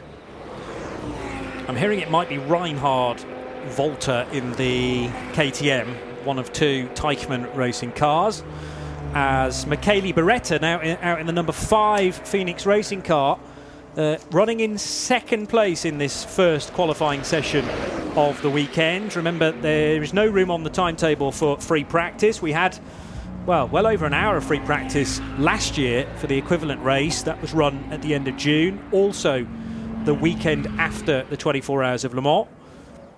But it sort of depends on where this race fits in the year. It's normally as close to a German bank holiday as possible, sometimes Ascension Day, sometimes other days as well.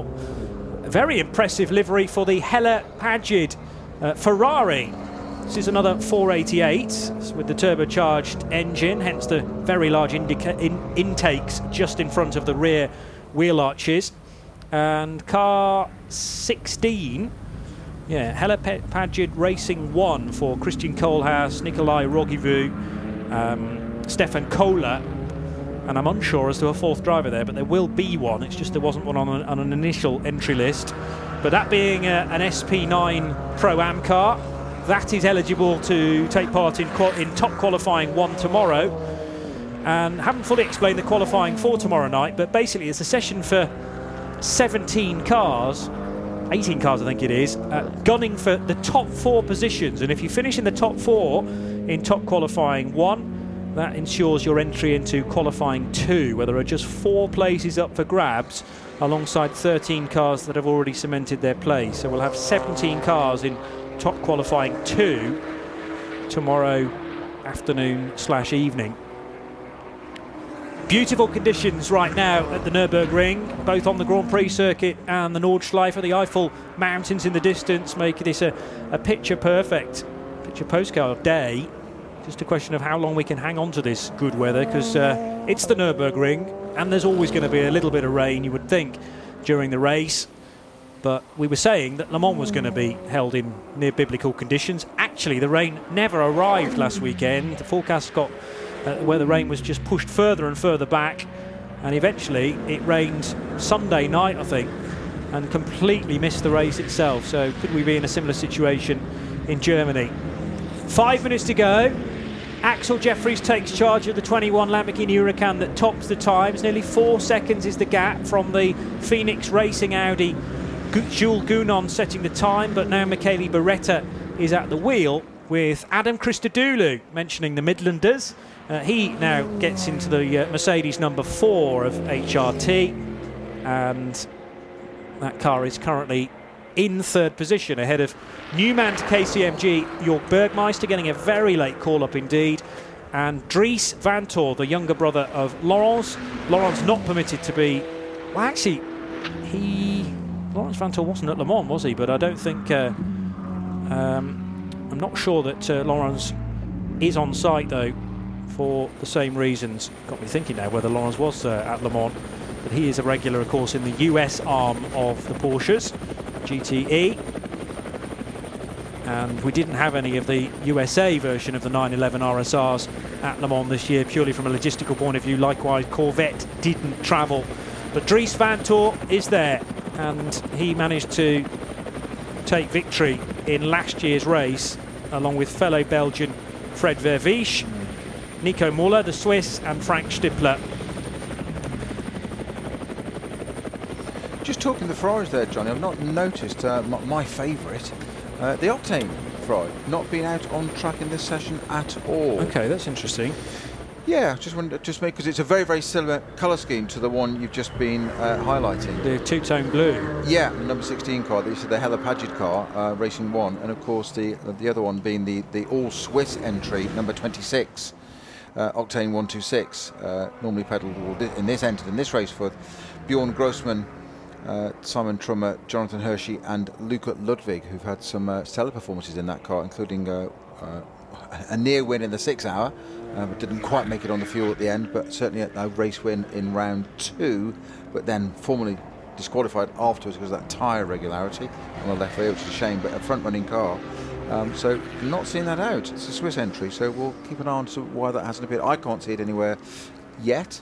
Well, I've got an Octane 126 Ferrari in 90th position with Grossman, but I'm not even sure he's completed the lap that he was on. And that took him 21 minutes, so it is concerning whether it's been out or not. It's even more concerning if it's been out for a lap and not completed it, because it's stuck out in the countryside somewhere, so mildly concerning, but we will try and investigate that between now and the end of the day. The 704 Scuderia Cameron Glickenhaus SCG 004. Now Glickenhaus, of course, famously going to get involved with the World Endurance Championship next year in the hypercar era, and Jim Glickenhaus, who is a wonderful character, has had one of his cars on pole position in this event in the past, but never managed to get the win. Is there an opportunity with the 704 machine this year? Is eligible for top qualifying, runs his car 704, but not in SP9. It's an SPX car because it's not strictly a GT3 machine. Well, hoping for a better run in the 24-hour than he had in the 6-hour a few weeks ago, where it had a huge fire issue in qualifying. Then he rebuilt it and got the car out, and they just, I think they just had the amount of damage done from a fire. There's always going to be collateral damage. They did an extraordinary job to get the car into the race, but being paddled by no less than Richard Westbrook at the moment. Yes. A man of, to us Brits, of Porsche fame, really. Yes. Amongst other things, but that's how I was racing with Aston Martin last weekend, and they bagged themselves a podium and sealed the Manufacturers' Championship with Nicky Thiem and Marco Sorensen. But, yeah, I mean, you think about the cars that Richard Westbrook has raced through the years. Porsche, and I remember the days when he was in the Carrera Cup GB with Damien Faulkner and all the others, Tim Harvey. He has raced... Turn commentator now. He's seen the line, Tim Harvey. Yes, indeed. Yeah. Is he a better commentator than driver? Questionable. Ooh! I know Tim. So I'll ask him next time I see him. Yeah. But Westbrook, long time with Corvette, so knowledge of front-engine cars. Now with Aston, racing an Audi in this race and the Glickenhaus. I mean, think about the number of race overalls he must have back at base. Well, in both cars he's racing a mid-engine in this one, so you're not going from a front to a rear, so not too much to adapt for the old brain there for him. But you take part in the Nürburgring 24-hour race and you're not content with doing that. You've got to drive two different cars in it. Yeah. That's just greedy, isn't it? It is, so a little bit, yeah. So... let's just make sure you're aware of the car that Westy is in the from the Audi perspective. It's the 14 Phoenix racing car. Mike Rockenfeller joining him in that. But as you say, he's also in the driving lineup for Jim Glickenhaus's team in the SCG. The clock has disappeared in the corner of our screen, and that means that time is up. But if you are on a lap, if you've started a quick one, you will be allowed to finish it. So that's what I mean about potentially this session running on for another 8 minutes or so. One of the first cars to cross the line is a BMW M240i Racing Cup car. And much discussion down at Mercedes. I heard Adam Christodoulou having a chat with Maro Engel and his other teammates, Lucas Stoltz and Manuel Metzger, about the Code 120 that was out just after the carousel proper, so no opportunity to push for a really quick lap. Also, the guys at Car Collection in deep discussion as well. Mirko Bortolotti, who spends an awful lot of time in Germany these days, but is Italian by birth. And Mirko, a superstar when it comes to driving Audis quickly these days, but it used to be Lamborghinis not too long ago, of course. So the times show that Mark Amapelli, by the looks of things, is going to be quickest in qualifying one. Remember, if you're racing in an SP9 Pro or Pro-Am car, then these times are sort of irrelevant, because what you're looking to do is get into top qualifying tomorrow night. René Rast with the Audi Sport mask on, sitting back in one of a number of Audi Sport garages this weekend, reclining. He has had an entertaining couple of laps behind the wheel of the Land Motorsport car. He's now handed that over to Chris Meese, who is motoring on between the two red and white curbs.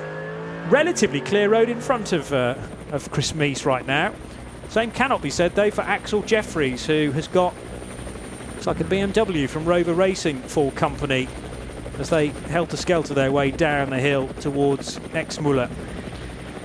Actually, that might be the climb up the other side now, and on their way towards the carousel partway up the hill. Really fast section of circuit between Exmuller and the right-hander at Bergwerk, but then you put the right foot down, and it's really just a kind of lift and coast situation between Kesselchen, Klostertal, before hard braking as you approach the Carracciola carousel.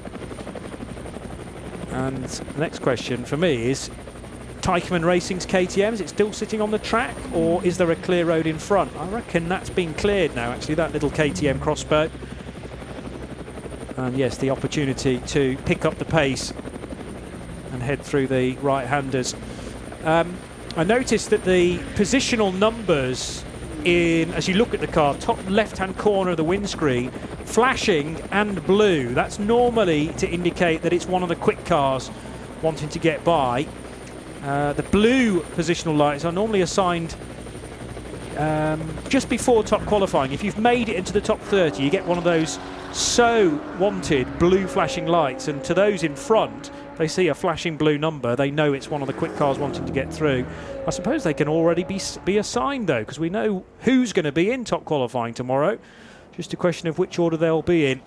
As Axel Jeffries thought about going two abreast there with the BMW. The problem was they were also overtaking a little Porsche Cayman at Brunchen. Probably better to stay in single file there. I did take a breath for a minute there. I think you did the same while I was watching it. It was like, I'm not sure you might want to do that, Axel. And he didn't. He had a look and then thought better of it, didn't he? So you do not want to lose a corner on the car on effectively the slowing down lap of the... Well, we are still, I realise, competing for times. But we have got two more sessions of qualifying to come, of standard qualifying, and then the shootout. So there's plenty of mileage yet before we even get to warm-up on Saturday morning. We're only Thursday lunchtime. I know. 2 days away. Yeah. Yeah. But it is the Conrad Motorsport car. So Axel Jeffries is currently in that car. The driver's been cycled through that. And, the twitch coming out of the carousel there for that car, just exactly as I commented. I think that was... It didn't look a great deal. I'm just trying to relate what's happened there. It didn't look a great deal, but I bet in car, if there were an in-car shot at the time, I bet there was a lot of correction going on to catch that. That was more than just a little twitch. That was that will have got his attention, to say the very least. The awkward moment where your car's straddling the concrete and the tarmac there, and there's quite an angle change. A camber change between how the slabs have been laid and then the shallower asphalt at the higher bit. So very easy to have a moment coming out of there. If you line up the carousel and the Kleiner carousel later on in the lap, I mean, it can be perfect in sort of popping you out, spitting you out of the corner and giving you that forward momentum, but it's also really easy to get that part of the circuit wrong. It's about being precise, and that's exactly it. As you say, the entry to it and all the way through it is easy. As you say, it's that bit, that camber change, when it suddenly comes out and it says, as you said, it either pops you out to a good lap or it spits you off, or it spits you into an error, and that's the problem. And it can be a matter of centimetres different to do that, certainly in these big GT cars. And you've got to be a little bit careful. They're still, I think they're just starting, are they starting another lap? They will have got the checkered flag that time by, so they will. What they will do is go round. Ooh, another big wiggle from Jeffries. It's not the thing to be doing now that you really are competing for a lap time, because this will just be a slowing down lap of the Grand Prix circuit. That's why I asked you the question, Johnny, because the pace of them didn't look to me as if they were on a slowing down lap. And that's why exactly why I asked. Are you sure? Because it looks like there's still a little bit of a.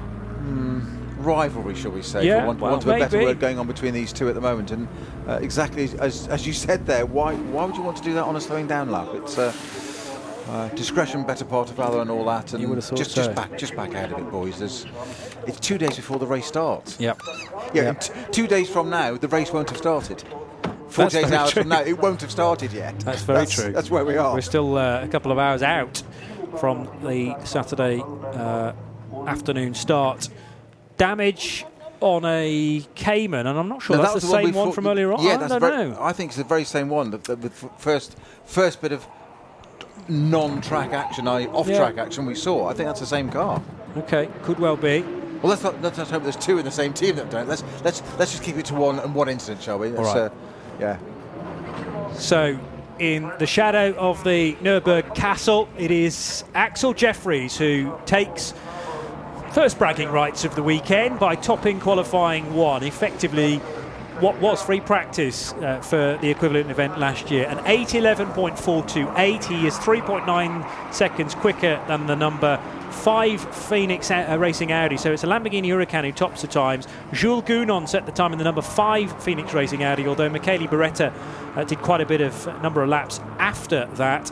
Fourth position for Adam Christodoulou's Mercedes, and I probably think it was Adam who set the time. Maro Engel, not sure he even got into the number 4 at any point there, but we can check on that later on. The KCMG Porsche of Earl Bamber, Dennis Olsen, Timo Bernhard and Jörg Bergmeister finished the session in fourth position ahead of the number one car of Dries van Tor, Frederik Verviers, Nico Müller and Frank Stippler, another entry from the Phoenix Racing gang. Sixth position for the number three Audi of Mirko Bortolotti, Robin Freins, Chris Haaser and Marcus Winkelhock. And then the 22 and the 29 cars, they are a Mercedes and an Audi respectively from 10Q Racing, and the Audi Sport Team car from Lant Motorsport, number 29. Renaud Rast did a number of laps in that session, and Christopher Mees finished things off.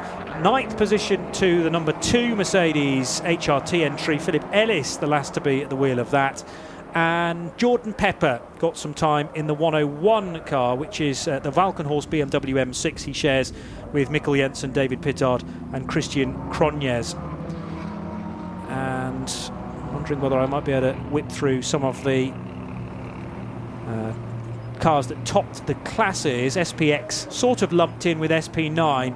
It's a one-car class, but 24th position for the Scuderia Cameron Glickenhaus 004. SP8T was topped by the Valkenhorst BMW M4 GT4. That's obviously had something done to it, which means it can't run in SP10, which is the kosher GT4 category. One or two extra bits of aero, quite possibly, or a change to the ECU, and it runs in SP8T instead, as does the sister car from Valkenhorst that finished second in the class. Cup X was topped by the Treble 11, despite it having dramas in the session and slowing down just after the carousel. 111 does finish the best. In Cup 3, it is Steve Brooks. Yes, that's Steve Brooks. He featured at Le Mans last year. One or two journalists and websites uncovering the fact that is actually Philippe Hazebrook, who's been to Le Mans a number of times and I think has raced in this event as well, but now known as Steve Brooks, car 301. And in SP10, it's the 37 Toyota Supra, the new 2020 spec GR Supra GT4 from Novell Racing with its Toyo tyres and Turbo Asahi, setting the best time in that, which was a 9 minutes 54. Right, qualifying one done. What more do we know now, Peter Snowden, than we perhaps didn't know at the start of the session? I suppose it's the Lamborghini's quicker than I thought it would be. Yeah, I agree. Didn't expect it to be up there. Yeah, not discrediting it, but I thought top 10, no question, no brainer. Top 5, possibly. So 5, 6, 7 thereabout. I just didn't think they'd be topping it straight away, and that comes back to what I said. It's almost academic. It's not that important. But it is for the bracket. It's the first timed session of the weekend. Yeah.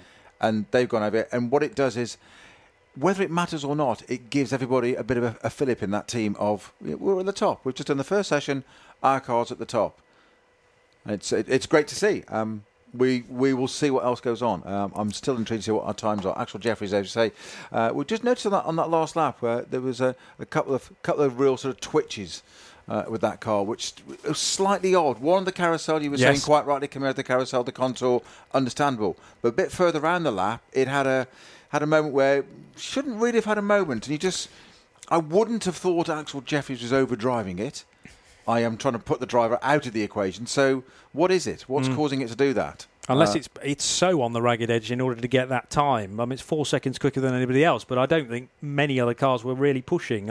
They might well have just been using that session literally as free practice. It's qualifying one by title, but I think I tend to agree. Yeah. Nobody wants to go all out in the first session. So we will see the times dip, no doubt about it.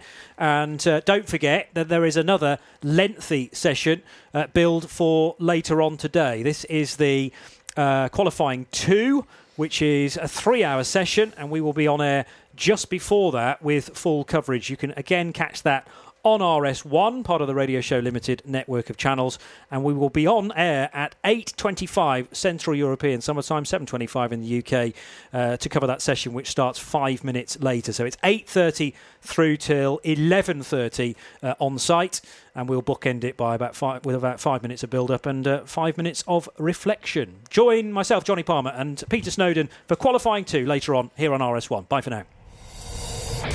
This programme is a Radio Show Limited production. Tell your friends there's more at radiolemans.com.